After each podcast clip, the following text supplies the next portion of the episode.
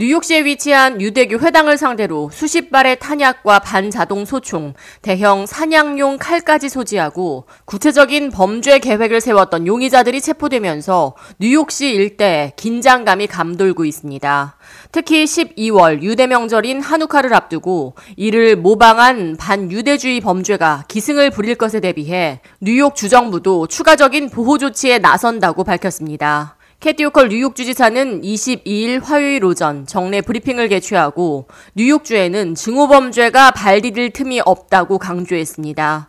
호컬 주지사는 22일 오전 증오범죄 대응을 위한 두 가지 법안에 서명했습니다.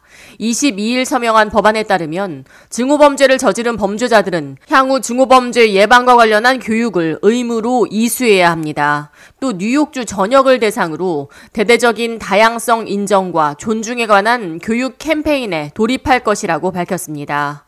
호컬 주지사는 우리 모두가 길을 걸을 때, 대중교통을 이용할 때, 식당에서 또는 클럽에서 신변의 위협을 느끼지 않고 거닐 수 있는 자유와 권리가 있다고 강조하며 혐오 범죄를 결코 용납하거나 좌시하지 않을 것이라고 목소리를 높였습니다. 이런 가운데 22일 화요일 오전 헬스키친에 있는 게이바에 돌을 던지며 상점을 훼손시켰던 용의자가 경찰에 체포됐습니다. 인근 주민들은 그가 해당 지역에 30여 년간 거주해온 인물이라고 증언했습니다.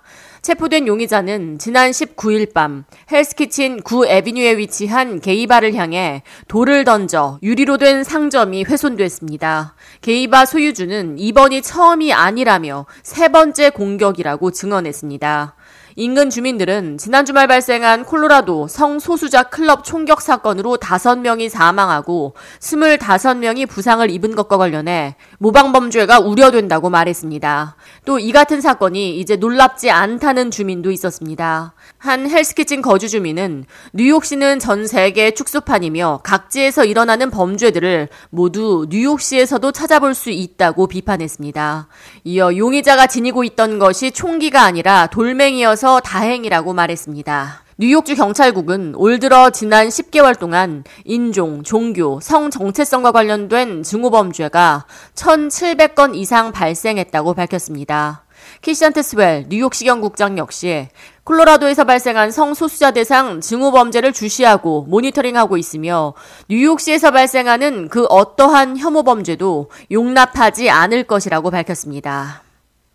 K-Radio 이하예입니다.